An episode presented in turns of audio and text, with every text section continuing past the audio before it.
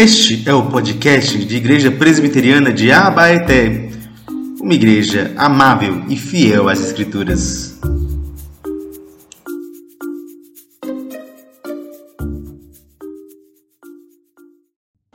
Vamos ler então a palavra do Senhor. Esther, capítulo 4. A palavra do Senhor nos diz: Quando Mordecai soube de tudo o que havia passado, rasgou as suas roupas se cobriu de pano de saco e de cinza e saiu pela cidade, clamando em alta voz e soltando gritos de amargura. Chegou até a porta do rei, porque ninguém vestido de pano de saco podia entrar pela porta do rei. Em todas as províncias onde chegava a palavra do rei e a sua lei, havia entre os judeus grande luto, com jejum, choro e lamentação, e muitos se deleitavam em pano de saco e de cinza. Então as servas de Esther e os eunucos vieram e contaram a ela tudo o que se passava, e a rainha ficou muito aflita. Mandou roupas para Mordecai pudesse tirar a vestimenta de pano de saco e se vestisse, mas ele não aceitou. Então Esther chamou Hataque, um dos seus eunucos do rei, e que esse tinha escolhido para servir, e lhe ordenou que fosse a Mordecai para saber o que se passava e o que ele estava fazendo aquilo. Ataque foi até a praça da cidade para encontrar-se com Mordecai junto à porta do rei. Mordecai contou tudo o que havia acontecido com ele. Disse também a quantia certa de prata que Ramã havia prometido pagar aos tesouros do rei pelo aniquilamento dos judeus. Também lhe deu uma cópia do decreto escrito que havia sido publicado em Suzã, ordenando a destruição dos judeus. Mordecai pediu a Hataque que mostrasse a cópia a Esté e a pusesse a par de tudo a fim de que ela fosse falar com o rei e lhe pedisse misericórdia, e na presença lhe suplicasse pelo povo dela.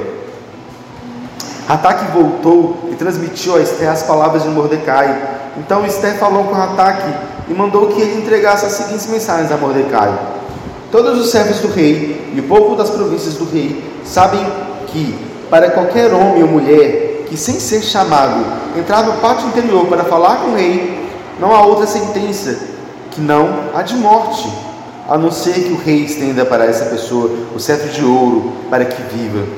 E eu, nesses 30 dias, não fui chamado para comparecer diante do rei. Essas palavras de Esther foram transmitidas a Mordecai. Então Mordecai pediu que respondessem a Esther: Não pense que por estar no palácio real você será a única de todos os judeus que conseguirá escapar, porque você ficará calado agora, e de outro lugar virá socorro e livramento para os judeus, mas você e a casa do seu pai perecerão.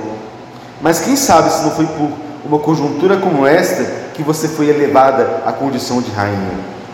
Então Esther pediu que levassem, que levassem a Mordecai a seguinte resposta: Vá e reúna todos os judeus que estiverem em Suzã e jejuem por mim.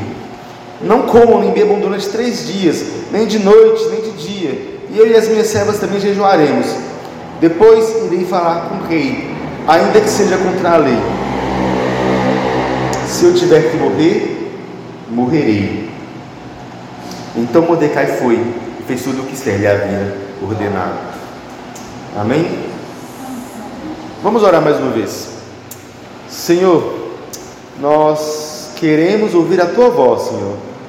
Nós queremos ouvir a tua palavra, nós queremos entendê-la e aplicá-la aos nossos corações. Que a tua palavra fale conosco nessa noite, ó Pai. Que nós possamos ser mais parecidos com Jesus por meio dela. No meio da tua palavra que eu te oro e agradeço, ó Pai. Amém. Coragem. Coragem, meus irmãos. Tempos sombrios, tempos difíceis levam há tempos em que também se demonstra grandes atos de coragem. Nessas últimas duas semanas a gente tem visto aí, talvez com um pouco de embasbacamento aí, a invasão da Rússia até a Ucrânia. E embora para os ucranianos tenha sido, esteja sendo um tempo sombrio, um tempo de muito dor, de ver seus familiares ameaçados, de ver sua terra, o lugar onde eles vivem, sendo invadidos, Há também grandes demonstrações de força e de coragem que nós temos acompanhado pelas redes sociais, pela mídia e que nós temos visto por aí. Por exemplo, o presidente da Ucrânia, o Volodymyr Zelensky, é o nome difícil, é, ele surpreendeu a todos quando ele mesmo né, se coloca no meio dos frontes de batalha. Quando ele mesmo se envolve naquela postura de autoridade, ele se coloca no meio da guerra. Essa semana, quando convidado pelos Estados Unidos a ter uma força ali para poder se retirar, ele respondeu dizendo que eles estavam precisando de armas e não de uma carona. E todos ficaram ali chocados com a coragem daquele presidente. Mas não somente o presidente. A gente viu, por exemplo, um casal jovem, isso aí, essa foto circulou também pelas redes sociais, que na iminência da guerra decidiram se casar. Já estavam namorando há algum tempo, decidiram ali se casar. Tem a fotinha ali do, do padre ortodoxo, todo diferentão, fazendo o um casamento deles. E no outro dia, a lua de mel foi no fronte de batalha. Eles se casaram, celebraram seu amor e no outro dia pegaram armas para poder sair e lutar pela sua cidade, pela sua segurança. Houve um homem também, o tal de Vitali Skakun, né, que ele, para poder defender a cidade de Kiev, ali, a, a, capital onde grande parte das, das tropas estão sendo concentradas, grande parte dos esforços estão sendo concentrados, e ele então explodiu uma ponte, e para isso ele sacrificou a própria vida, deixando mulher, deixando filhos, mas ele sacrificou sua própria vida para que os russos não conseguissem entrar ali naquela cidade. Atos de coragem, atos de braveza, atos de um povo que quer e que tem essa coragem, essa virtude, essa firmeza moral de saber fazer o que é certo, custe o que custar. Essa firmeza de lutar por algo, mesmo que talvez isso lhe custe alguma coisa, mesmo que talvez isso lhe custe a própria vida. Coragem é fundamental. E esse texto de Esther que nós estamos aqui hoje vai nos ensinar um pouco sobre isso, sobre essa necessidade que nós temos de ter coragem em tempos sombrios, ter coragem em tempos maus, ter coragem em tempos difíceis de acreditar. Se vocês se lembram bem, nós estamos acompanhando aqui a história de Esther e Mordecai dois judeus que estão vivendo ali naquela Pérsia. Esse mundo da Pérsia que é um mundo muito parecido com o nosso mundo. E a gente viu que no início da história, Esther e Mordecai, parece que eles tiveram seu coração e a sua mente seduzidos e conquistados ali por aquele reino da Pérsia.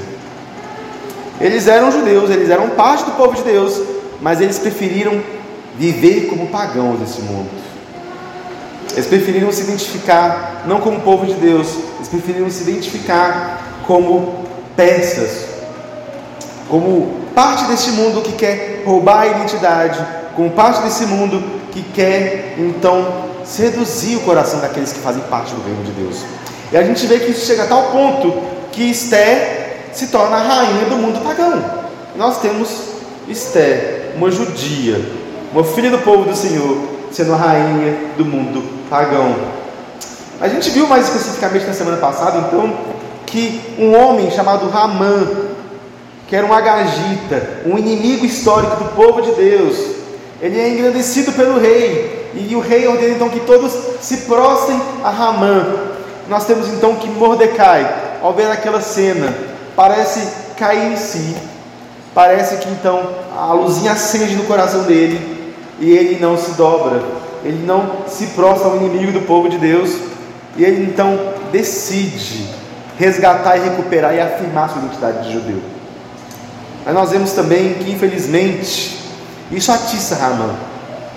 Ramã, se tornou o homem mais poderoso do reino, ele chega para Suero com um plano maligno de matar todos os judeus do império. Todos os judeus. Ele propõe ali um genocídio, um genocídio contra o povo judeu. Nós vemos que não é à toa, né, que Hitler proibiu a leitura de Esther na época do seu governo, porque ele tinha o mesmo plano maligno de Amor. Mas nós temos então que esse genocídio é marcado, e é marcado para daqui a 12 meses. Eles juntam Ramã e Assuero, propõem uma lei, propõem esse decreto, enviam esse decreto para todas as regiões do império, para todas as partes do reino deste mundo. E então eles dizem que naquele dia, no dia 12 do mês de Nissan, todos podem à vontade matar e saquear os judeus, roubar suas posses. E a gente terminou então semana passada vendo como Assuero e Ramã são a exata figura dos reinos deste mundo, que decretam morte, que decretam guerras e que no fim eles estão ali comemorando, enquanto o mundo fica perplexo. Enquanto o mundo fica perplexo. E aí agora nós estamos diante desse impasse. O povo de Deus está por um fio. Não é somente o povo de Deus em Suzã, é o povo de Deus em todo o império. E lembre-se, meus irmãos, Jerusalém, Israel, estava dentro do império naquela época. Era um plano para poder acabar com a semente santa do Senhor. A semente santa do Senhor. Nós temos então que os inimigos do povo de Deus parecem ter vencido. E agora o povo de Deus está com seus dias contados. O reloginho está ali, passando e passando. E é nesse contexto então que nós vamos aprender hoje que ser parte, de Deus, do, ser parte do povo de Deus nos reinos deste mundo exigem coragem. Ser parte do povo de Deus nos reinos deste mundo exige certa dose de coragem. Nós precisamos ser corajosos para fazer alguma coisa diante do mal, para fazer alguma coisa neste mundo. E nós vamos ver isso em três partes, em três pontos. Primeira coisa que nós precisamos entender nessa noite, que esse texto mostra para a gente, é que a verdadeira coragem, ela precisa vir do alto, ela precisa vir da parte de Deus. O texto começa nos falando então, depois de todas essas coisas, qual foi a reação de Mordecai diante de todo esse plano, diante dessa notícia? E o texto nos diz então que Mordecai, ele reagiu com toda indignação, com toda tristeza, com toda consternação que ele poderia viver. Né? Nós vemos ali cena que na, na cultura bíblica era justamente profunda tristeza, profunda indignação. Ele rasgou as suas roupas, ele arrancava os seus cabelos, ele se vestia de pano de saco, ele se vestia de cinzas, ele jogava cinza sobre a cabeça, né? ele clamava, ele gritava de amargura. Então, ele nessa condição, vestido de pano de saco, com cinzas na cabeça, todo sujo de cinzas, ele vai ali para a porta do palácio. E aí havia uma lei em que quem estivesse na porta do palácio não poderia entrar. Quem estivesse na porta do palácio com roupas de pano de saco não poderia entrar. E aí você se pergunta: se ele não podia entrar, por que, que ele foi para lá? Por que, que Mordecai queria, estando daquele jeito, daquelas vestimentas, indo para ali? Meus irmãos, a maioria dos comentaristas aqui entende que o que Mordecai está fazendo é uma espécie de protesto. Ele se identifica. A gente viu semana passada que ele, a ação dele de não se dobrar diante de Ramã foi uma ação em que ele se identifica como o povo de Deus. E agora ele, identificado como o povo de Deus, ele se coloca ali naquele lugar que ele não pode entrar por causa daquelas roupas que ele veste, aquelas roupas que são uma forma de protesto contra toda a injustiça que está sendo cometida contra os judeus. Então ele fica à porta, esperando que alguém o veja. Lembre-se, gente, Ramã era alguém que trabalhava no palácio. A gente vê que Ramã é alguém que tinha acesso aos corredores e às intrigas palacianas. A gente vê que ele, quando Esther estava ali para ser rainha, ele entrava, ele dava dicas, ele conversava com ela. Ramã, a Ramã não, Mordecai, ele quer ser visto. Ele quer que a sua indignação se torne pública. Ele quer que as pessoas o vejam. Então nós temos então, gente, a grande guinada na vida de Mordecai. A gente via Mordecai no início da história escondendo a sua própria identidade como judeu, escondendo quem ele era. Mas agora ele se identifica tão profundamente com o povo de Deus, ele se identifica tão profundamente como parte desse povo maior, que ele chega ali e ele se apresenta naquela situação diante dos homens. Mas mais do que isso, o texto nos diz então que não apenas Mordecai teve essa expressão, mas como os próprios judeus de todo o império, por onde essa notícia passava, parece que eles imitavam o ato de Mordecai. Se vestiam de pano de saco, colocavam cinza sobre a cabeça, choravam, lamentavam, jejuavam. Pense aqui, meus irmãos, se alguém falasse com você hoje à noite, que a sua cabeça tem um prêmio pela sua cabeça, que vão te matar, qual que seria a sua reação? O que você faria? Bem, Mordecai aqui está sendo corajoso. Mordecai aqui está sendo corajoso. Eu, se me falasse assim, eu tenho um bandido aqui em Abaeté que está com uma arma querendo te matar, e ele vai ganhar um milhão de reais por isso, eu já não estaria aqui amanhã não. Mas Mordecai, ele não foge. Mordecai, ele não apenas se apresenta diante do palácio, mas ele faz como uma forma de protesto. Ele coloca suas roupas de pano de saco para mostrar que ele está indignado, que ele está triste. Ele então se identifica poderosamente com um povo que está marcado para morrer. Lembre-se, gente, Mordecai escondeu a identidade dele por tanto tempo que talvez os povos nem soubessem que ele era judeu. Talvez o povo agora tivesse até surpreso de ver Mordecai ali. Mas Mordecai, ele agora está decidido a pegar a sua indignação, pegar sua tristeza, expressar ela de maneira poderosa e corajosa diante dos homens, para que os homens vejam. Mas percebam de maneira mais profunda, gente. O que Mordecai, o povo de Deus, está fazendo ali, não é apenas coragem neles mesmos. Não é apenas que eles estão sendo corajosos porque a vida está sendo ameaçada. É também. Esse é o principal motivo pelo qual eles estão sendo corajosos. Mas eles são corajosos principalmente porque eles estão buscando o Senhor. Observe as palavras, gente.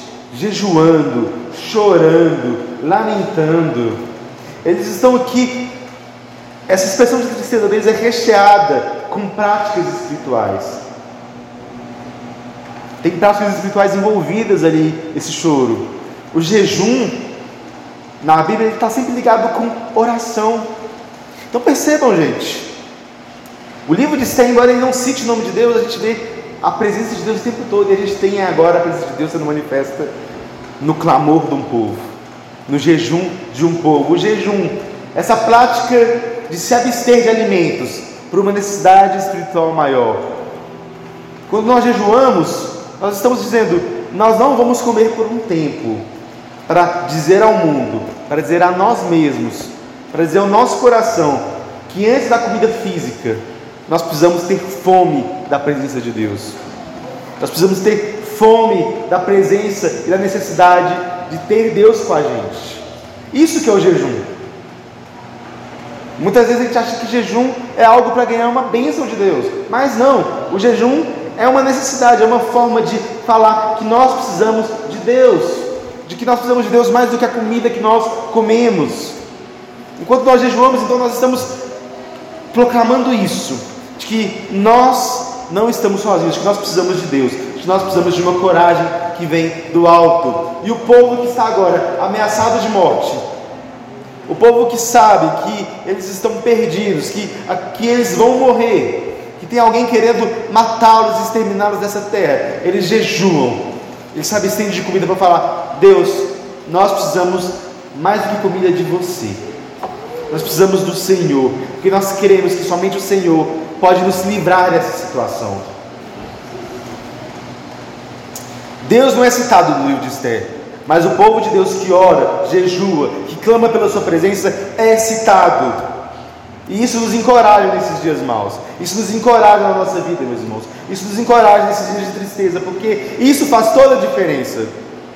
Em um mundo como o nosso mundo, em que Deus é esquecido, em que Deus não é falado, em que o nome de Deus parece ser ocultado das referências. Nós temos um povo de Deus espalhado pelo mundo, que clama a presença dele, e que chora, e que jejua. E pela nossa ação nesse mundo, e por nós o buscarmos, a presença de Deus é manifesta no meio do seu povo. Nós precisamos nos lembrar disso. Nós precisamos nos lembrar que a nossa oração faz diferença. Nós precisamos nos lembrar que o nosso jejum faz diferença. Nós precisamos lembrar que nós, como igreja, precisamos estar cobertos por práticas espirituais para poder apontar Deus para o mundo.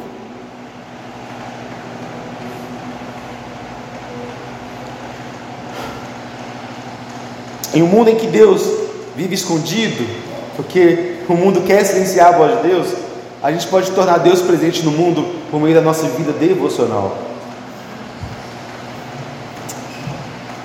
Meus irmãos, a nossa luta não é contra carne nem sangue, mas contra os principados e potestades, contra os dominadores deste mundo tenebroso, contra as forças espirituais do mal nas regiões celestiais. Isso está em Efésios 6,12. A nossa luta não é contra esse mundo, a nossa luta é uma luta espiritual. A nossa batalha é uma batalha espiritual. O que a gente faz, o que acontece, que a gente faz aqui neste mundo, que a gente vive, a nossa oração, o nosso jejum, isso movimenta no mundo espiritual, no mundo sobrenatural. E nós temos armas espirituais para combater e para viver a nossa vida neste mundo.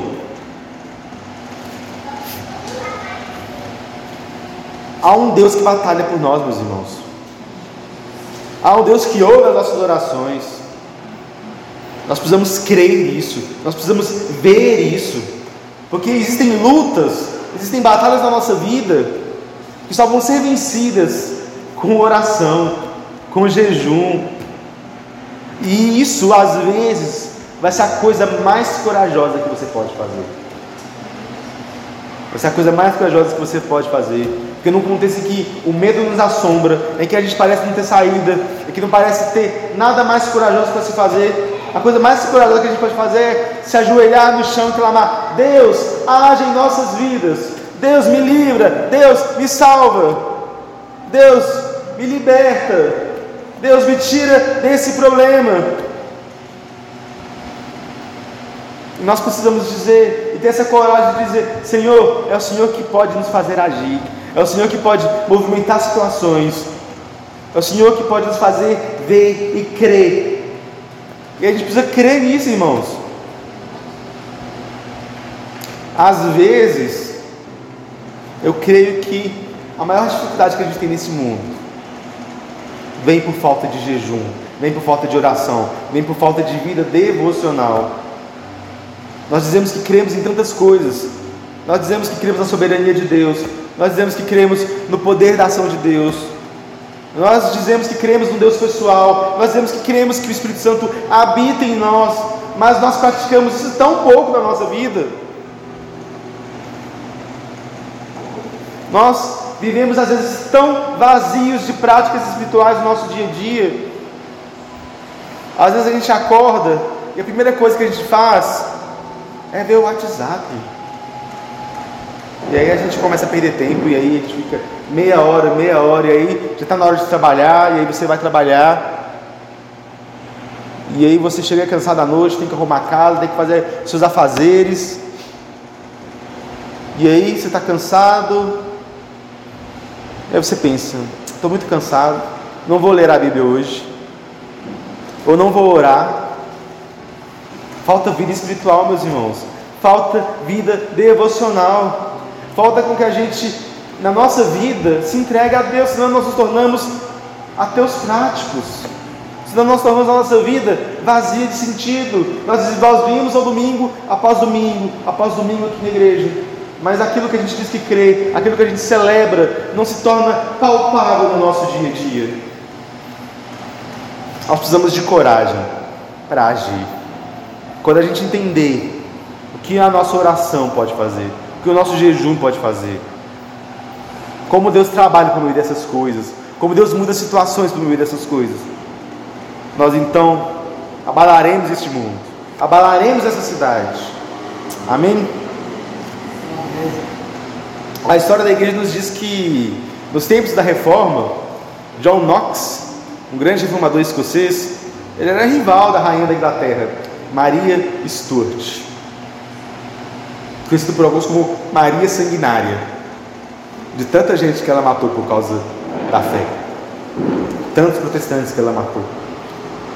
Mas dizia-se que Maria Stuart tinha mais medo da oração de John Knox do que de mil exércitos.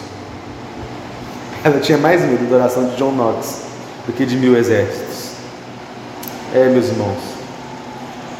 Será que os reinos deste mundo têm medo da nossa oração? Será que nós cremos de fato que a nossa oração pode movimentar o mundo? E para isso a gente precisa de coragem. Precisa dessa coragem que vem do alto. Essa coragem de andar na presença do Senhor. Amém, meus irmãos? Então nós vemos que nós precisamos dessa coragem que vem do alto, essa coragem que vem por meio desses exercícios de prática e vida devocional. E o povo de Deus expressou essa verdade. Mas agora eu queria levar a atenção para vocês de que os confortos deste mundo nos tiram a nossa coragem. Nos tiram a nossa coragem, porque vejamos, todo o povo de Deus está em pranto, todo o povo de Deus está em luto. Mas tem uma pessoa que é povo de Deus que não está. Tem uma pessoa aqui nessa história que não está. Nós vemos então que Mordecai está na porta do palácio, está ali na, naquela condição, e aí todo mundo vê, o pessoal sabe que Mordecai é próximo da rainha, e então o pessoal vai conversar e leva essa informação para Esther. Então, sabendo que Mordecai está com versos impróprios, Esther manda uma roupa para que Mordecai agora talvez pudesse se vestir e pudesse entrar novamente no palácio e para que Esther pudesse conversar com Mordecai pessoalmente. E ela manda Ratá, que esse servo que vai ser aí o nosso garoto de mensagem dessa história, né? Vai ficar indo e voltando aí, conversando com um, conversando com o outro, mandando a informação de um, mandando a informação de outro. Mas então, Mordecai se nega a vestir as roupas. Porque Mordecai não está vestido daquele jeito porque ele não tem roupas melhores para vestir, ou porque ele rasgou a que tinha. Não, Mordecai está vestido daquele jeito como uma forma de protesto, como uma forma de identificação com o povo de Deus, como uma expressão de luto por tudo o que estava acontecendo. E aí a gente descobre, gente, que Esther não estava sabendo de nada. Esther não estava sabendo de nada. Então perceba, gente, nós temos Esther vivendo no palácio o mesmo palácio onde Assuero, o marido dela, juntamente com Ramã, se uniram e criaram uma lei falando que o povo dela ia ser assassinado. E o que Esther fez a respeito disso? Nada, porque ela nem sequer sabia disso. Esther nem ao menos sabia dessa realidade. Esther, esse era o assunto mais comentado de toda a cidade. Estava todo mundo falando disso. Estava todo mundo falando somente disso. Mas Esther não sabia. E por que Esther não sabia? Porque Esther não estava nem aí para o povo de Deus. Pense, gente. Aqui a gente tem uma noção de quão longe Esther estava indo com relação à sua ausência, à sua falta de identificação como parte do povo de Deus. Talvez vendo naquele palácio cheio de prazeres, cheio de confortos, cheio das ilusões deste mundo, com tudo que o reino da Pérsia podia dar a ela, com todo o conforto que os reinos deste mundo podiam dar a ela, ela simplesmente agora já nem ligava mais para o povo para o qual ela pertencia. É, a gente sabe que o povo judeu precisava seguir certas leis alimentares. E se ninguém sabia que ela era judia, então ninguém sabia dessas leis, então provavelmente ela nem estava participando mais daquelas leis. Imagina que num governo daquela época, um governo que era sempre ligado à religião, eu fico pensando, quantos cultos pagãos Esther não participou? Quantos sacrifícios a deuses pagãos ela não deve ter praticado ali para poder compor a sua figura como rainha? Quantos? Talvez ela estivesse ali no seu sono de beleza, passando os seus perfuminhos, vivendo a sua vida fútil como rainha do mundo pagão. alheia, sem interesse por tudo que acontecia. Seu povo estava prestes a ser assassinado. E ela não estava nem aí. Ela nem. Ninguém nem se importou de contar para Esther. Porque pense, ela nunca demonstrou ter afeição especial por judeus. Ela nunca participou de nada que a ligasse ao judaísmo. Por que, que alguém ia achar que seria do interesse da rainha uma lei que fosse matar todos os judeus? Então Esther, ela chegou nesse ponto. E, é, e acaba que a vida de Esther, meus irmãos, pode parecer muito com a nossa própria vida nesse sentido. A vida de Esther pode se parecer muito com a nossa própria vida nesse sentido, porque às vezes a gente pode estar tão confortável naquilo que este mundo pode nos oferecer, às vezes a gente pode estar tão confortável naquilo que o nosso trabalho nos tem, naquilo que nós conquistamos com o nosso dinheiro, na saúde que nós temos, e aí a gente começa a viver alheio às necessidades do povo de Deus. A gente começa a viver alheio a essas necessidades. Semana passada a gente falou, mais de 340 milhões de cristãos são perseguidos no mundo. Mais de 340 milhões de cristãos vivem sem poder cultuar direito, tendo que esconder a sua fé, porque senão eles podem ser mortos. E o que, que a gente faz com respeito a isso? Nada. Quantas pessoas perdidas aqui na cidade que a gente às vezes não sabe nem evangelizar, sabendo que uma cidade da igreja, que a igreja evangelize, que a igreja saia para evangelizar. Quantas necessidades da igreja que nós temos aqui, que às vezes elas passam sem serem supridas, porque a gente às vezes não está nem ligando para as necessidades da igreja. Quantos órfãos, quantas viúvas, quantas pessoas nós poderíamos ajudar, mas que nós deixamos de ajudar porque nós simplesmente não nos importamos. Quantos irmãos da igreja estão passando por necessidade, ou estão passando por uma dificuldade emocional, estão passando por uma barra em casa, e a gente não consegue nem sequer ligar, porque a gente não se importa ao ponto de nem saber o que o irmão está passando. Às vezes, nós somos como Esther. Às vezes, nós somos como Esther nesse sentido de que nós estamos tão confortáveis onde a gente está, que a gente simplesmente não se identifica mais como parte do povo de Deus. Mesmo que a gente tenha sido batizado, mesmo que a gente esteja aqui vivendo na igreja, mesmo que a gente agora seja membro, mas na prática, às vezes a gente está ali e a gente vem e é cristão somente no domingo. A gente não se importa com o povo de Deus, a gente não se vê como família de fato. A gente não se vê como pessoas que fazem parte de um mesmo povo, que são ligadas pelo sangue de Jesus. A gente tem dificuldade de entender e de perceber isso. E isso é uma realidade que essa história mostra para a gente, meus irmãos. Quando a gente acaba ficando confortável demais com esse mundo, com aquilo que nós temos, nós muitas vezes perdemos essa coragem de fazer alguma coisa. A coragem de ser como Mordecai e fazer alguma coisa. Mas percebam, gente, que a história ela prossegue. Mordecai apenas quer que Esther saiba do que está acontecendo. Ele não apenas coloca Esther a par de tudo.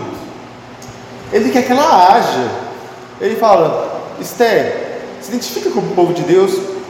Vá ao seu marido, ao Assuero, o rei, intercede por nós.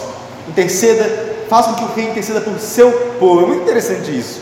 Mordecai não diz: Esther, interceda pelo meu povo. Não. Esther, interceda pelo seu povo. Porque por mais que você queira negar, você ainda é parte do povo de Deus. Você é parte da comunidade da aliança. Então ele vai e faz isso. E qual é a resposta de Esther? A princípio, Esther tem medo. Esther não quer agir. E aqui ela coloca dois motivos que aparentemente são bem plausíveis e bem justos. Ela que ela não age. Né? O primeiro motivo é justamente que ela diz que existe uma lei. Existe uma lei nesse império. Todo aquele que está diante do trono, é, o versículo 11 nos diz: todo aquele que está diante do trono do rei, e que se achega perante o rei, e que se entra na presença do rei, sem ser chamado pelo rei, é passível da pena de morte. E isso serve para todo mundo, inclusive para a rainha. inclusive para a rainha, para todo mundo, todo mundo que queira falar com o rei. Ninguém pode simplesmente chegar e falar com o rei. O rei tem que solicitar a presença, porque existe um risco de morte. E Esther está falando: Mordecai, eu não posso, tenho um risco de morte aí. E esse risco de morte se pelo, se intensifica pelo segundo motivo, que ela diz que já tem mais de um mês que o rei não a chama. Então perceba, gente, Esther aqui, embora estivesse ali regada de conforto, né, não estava nada no, no auge do seu prestígio, não. Ela sim, foi a rainha da Pérsia, ela é a rainha da Pérsia, a mulher mais poderosa do império. Ela é a mulher mais poderosa do império, mas o seu prestígio não está sendo tão grande, porque tem mais de um mês que o rei não a chama. E não é como se o rei Assuero tivesse mais de um mês dormindo sozinho. Lembre-se, ele tem um harém com milhares e milhares de mulheres. Que ele poderia ter ao seu bel prazer e aproveitar. Então a gente tem Esther aqui em algum vivendo alguma crise no seu prestígio, vivendo alguma crise ali na sua relação como, como rainha da Pérsia. Nem tudo são flores para ela. Esther abandonou toda a sua identidade para ser rainha do mundo pagão. E agora ela nem é, nem é mais chamada ao rei. Há mais de um mês. Será que valeu a pena? Será que vale a pena trocar sua identidade por algo às vezes tão fútil? por poder, por fama, pelas coisas deste mundo. E a gente vê então que Esther, ela não quer ser corajosa. Por mais que esses motivos sejam plausíveis, ninguém quer correr o risco de vida. Está todo mundo correndo risco de vida nessa história. Todo mundo que é povo de Deus está correndo risco de E ela pode fazer alguma coisa. Ela está numa condição que ela pode fazer alguma coisa. Mesmo que talvez ela possa morrer, ela pode tentar agir. Mas ela ainda não se identificou como povo de Deus. Ela não quer se identificar. Ela não quer e ela deixa que o medo a domine. Porque a coragem, meus irmãos, não é simplesmente a ausência do medo. Não. A coragem é com, mesmo com medo. Não deixar que o medo te domine. E vá lá e faz. Faz aquilo que é necessário, aquilo que deve ser feito. Mas as coisas podem mudar, e as coisas mudam nessa situação. Porque a mesma coragem que vem do alto e que está sobre Mordecai, agora vai recair sobre Esther. A mesma coragem que fez com que Mordecai chegasse e falasse: Não vou me curvar. A mesma coragem, ela recai sobre Esther. E a gente vê agora esse último ensinamento dessa noite: que a verdadeira coragem exige sacrifícios. A verdadeira coragem, exige sacrifícios da nossa parte. Porque a gente tem então que Mordecai, sabendo então, talvez decepcionado com Esther, ele agora prega para Esther. Ele manda uma mensagem para Esther que é poderosa. Ele diz: Olha, Esther, não fique achando aí que por ser rainha, só você vai se safar, não. Não fique achando que só porque você está no palácio, você não vai ser morta junto com o povo de Deus, não. Porque você é parte do povo de Deus. Mesmo que você queira negar isso. E se você não fizer nada, não pense que é porque você não vai fazer nada que Deus vai deixar de nos livrar. Há socorro vindo para o povo de Deus. Há socorro. E você falando ou não, você ficando calada ou não, há socorro que vem da parte de Deus. E você deve entender, Esther. Você deve entender que talvez seja para isso, para esse dia, para essa situação, que Deus permitiu que você se tornasse rainha que Deus permitiu que você parasse de se identificar como um povo de Deus, que Deus permitiu que você abandonasse a identidade para ser elevada como rainha, para hoje você poder salvar o povo de Deus. Esther levou essa ferida. Mordecai vai na ferida de Esther. Mordecai fala aquilo que Esther precisava ouvir, porque isso precisa doer em nós. Precisava doer, aí precisa doer em nós. Porque é como se Mordecai estivesse dizendo para a gente: está na hora da gente parar de viver como pagão para tomar uma atitude. Está na hora de você parar de viver aí nos seus reinos de luxo, nos seus reinos de conforto. Está na hora de você parar de viver para você mesmo e tomar uma posição. Porque Deus vai enviar socorro, quer você queira ou não, quer você faça parte disso ou não. Deus vai fazer essa igreja crescer, quer você faça parte disso ou não.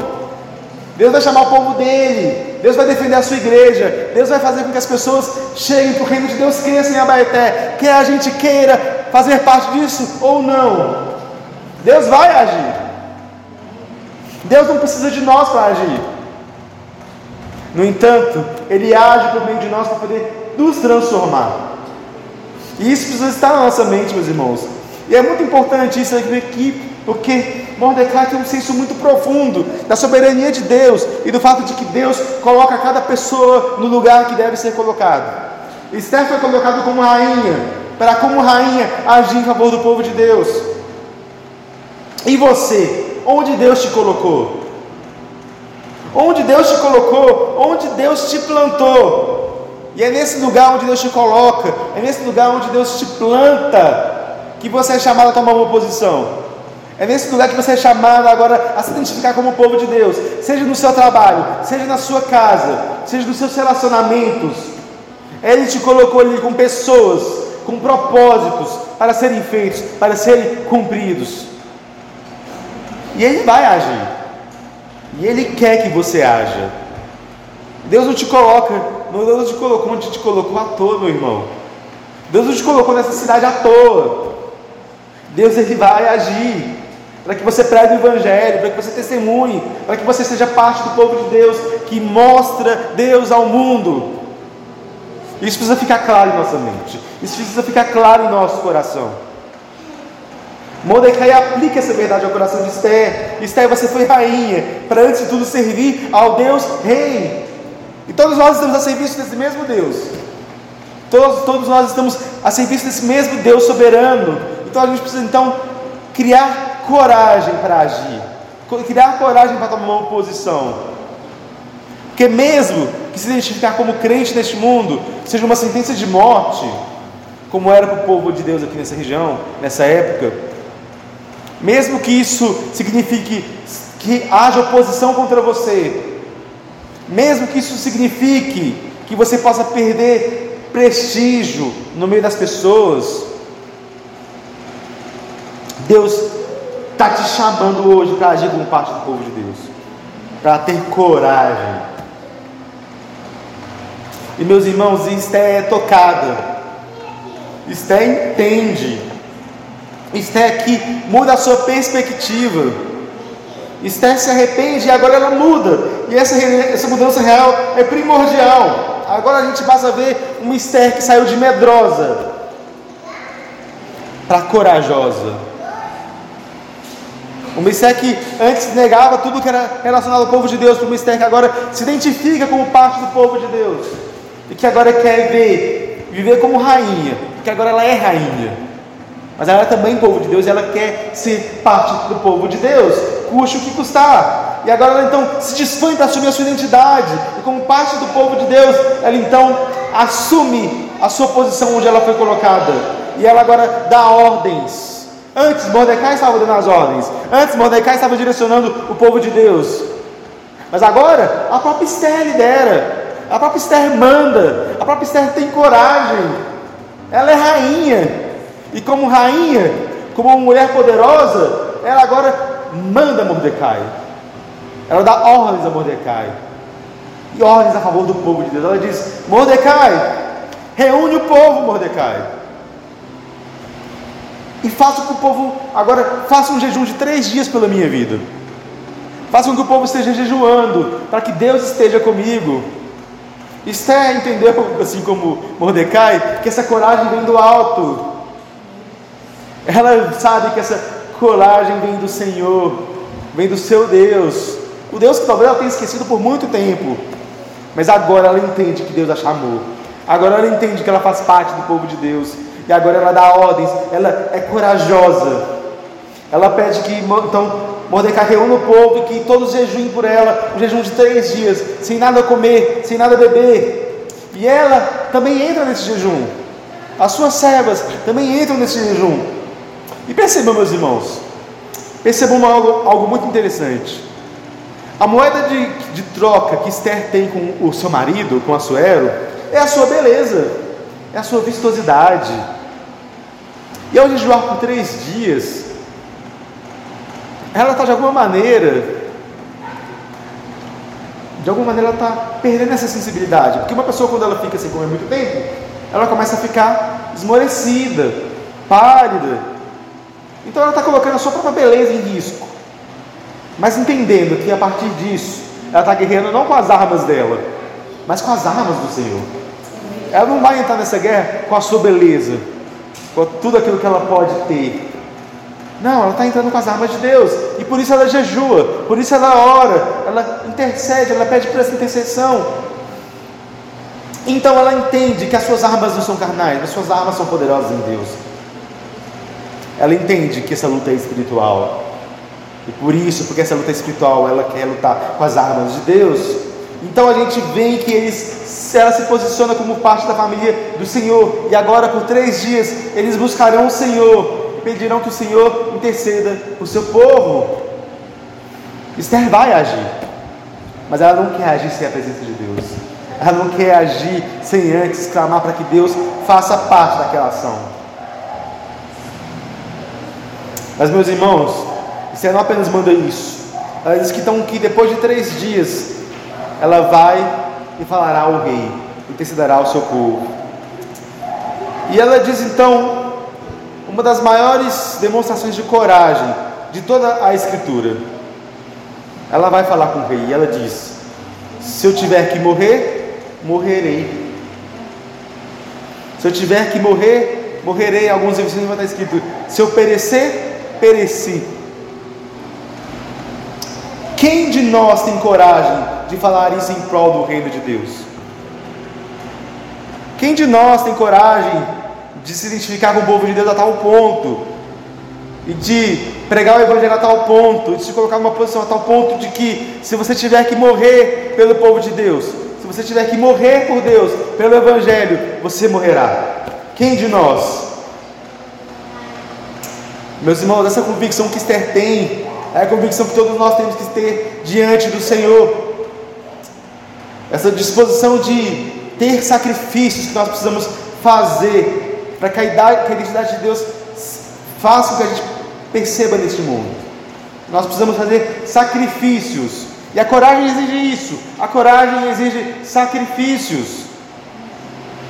Como a gente viu os ucranianos perdendo a vida, perdendo o seu conforto, para defender o seu povo, para defender o seu lar. E nós, o que fazemos pelo povo de Deus? O que fazemos pelo reino de Deus? Como nós vivemos? Meu Deus, há um, meu, meus irmãos, há um povo que nós pertencemos. Há um povo que nós pertencemos, um Deus que, a quem nós pertencemos, que é muito mais digno que o nosso país, muito mais digno que a nossa cidade, e que merece a nossa vida de fato. Talvez a gente nunca chegue ao ponto de chegar numa situação em que nós poderemos morrer pelo reino de Deus. Talvez nunca chegue esse dia. Numa posição em que a morte é a consequência. Pode ser a consequência. Mas chegaremos um dia que talvez nosso emprego, talvez nossa reputação, talvez a nossa moral, talvez os nossos amigos sejam um preço a se pagar. Talvez os nossos próprios confortos que nós estamos tão com tanta dificuldade às vezes de abrir mão, sejam aquilo que nós devemos de fato sacrificar. Mas meus irmãos, Esther é tocada. Se Esther mudou, se Esther foi transformada, nós também podemos ser transformados. Né? Nós também podemos ser transformados. A gente é chamado a viver neste mundo caído, esse mundo difícil, esse mundo cheio de dores, com coragem, como parte do povo de Deus, e ser parte do povo de Deus que está trabalhando pela reconstrução deste mundo, que está no fronte de batalha deste mundo, é importante. É importante a gente então tomar posição de querer não apenas morrer, mas viver pelo povo de Deus, viver pelo reino de Deus, viver por essa igreja, para que essa igreja cresça, para que essa igreja tenha frutos. Para que a gente possa adorar o Senhor, porque Ele é digno de ser adorado. Isso vai nos custar algo, meus irmãos. Isso vai custar algo a nós. Mas enquanto a gente não estiver sacrificar, disposto a sacrificar algo, aquilo que custar, nós estamos escondendo a nossa identidade. Enquanto a gente não estiver disposto a falar, Deus, eis-me aqui, envia-me a mim. Quando a gente não estiver disposto a sacrificar algo, a gente está escondendo a nossa identidade como parte do povo de Deus. A gente precisa resgatar isso, meus irmãos. Mas eu queria concluir dizendo que sim, é possível que a gente resista e viva esse modo de vida, esse, esse modo de vida sacrificial por Deus. E isso é possível porque essa coragem de Esther, essa demonstração de coragem que Esther tem aqui, ela vai apontar para alguém muito mais corajoso que Esther. Alguém muito mais real, alguém muito mais profundo. Porque percebam, gente, Esther é rainha. E ela está assumindo aqui o risco de perder o seu palácio, de perder o seu reino, de perder tudo aquilo que ela tem e de perder até mesmo a sua própria vida para salvar o povo de Deus de um risco temporal. Mas existe alguém que, assim como Esther disse, se eu tiver que morrer, morrerei, e de fato morreu. Existe alguém que não apenas arriscou perder tudo, mas que ele perdeu seus palácios celestiais e, como homem, se encarnou e morreu, passou pela morte para salvar o povo da perdição eterna. Existe alguém que se identificou com o povo, com parte do povo de Deus, por nós, e essa pessoa é Jesus Cristo. Ele disse: Se eu tiver que morrer, morrerei. E morreu. Ele morreu em nosso lugar. Ele morreu por mim e por você. Para que agora a gente pudesse, se identificando como parte do povo de Deus, a gente pudesse ter essa coragem. Essa coragem que vem do Senhor. Essa coragem que vem no Senhor. No jardim, antes de sua morte, ele chegou a dizer: Pai, se possível, afasta de mim esse cálice. Mas desse cálice ele tomou até o fim. Ele sim foi cheio de coragem, de força, de poder para nos libertar. E ele foi até o fim, para que agora a gente possa confiar nele, para que agora, amando ele de todo o nosso coração, a gente possa ter vida e vida em abundância. Ele nos chama para que agora a gente possa viver e morrer por ele acima de tudo. Ele nos chama para que agora a gente, estando nele, nada nos abale que a gente possa dizer com mistério: se eu tiver que morrer, morrerei. Amém? Possamos então, meus irmãos, aprender dia após dia a viver e a andar nele, na coragem dele, neste mundo. Amém?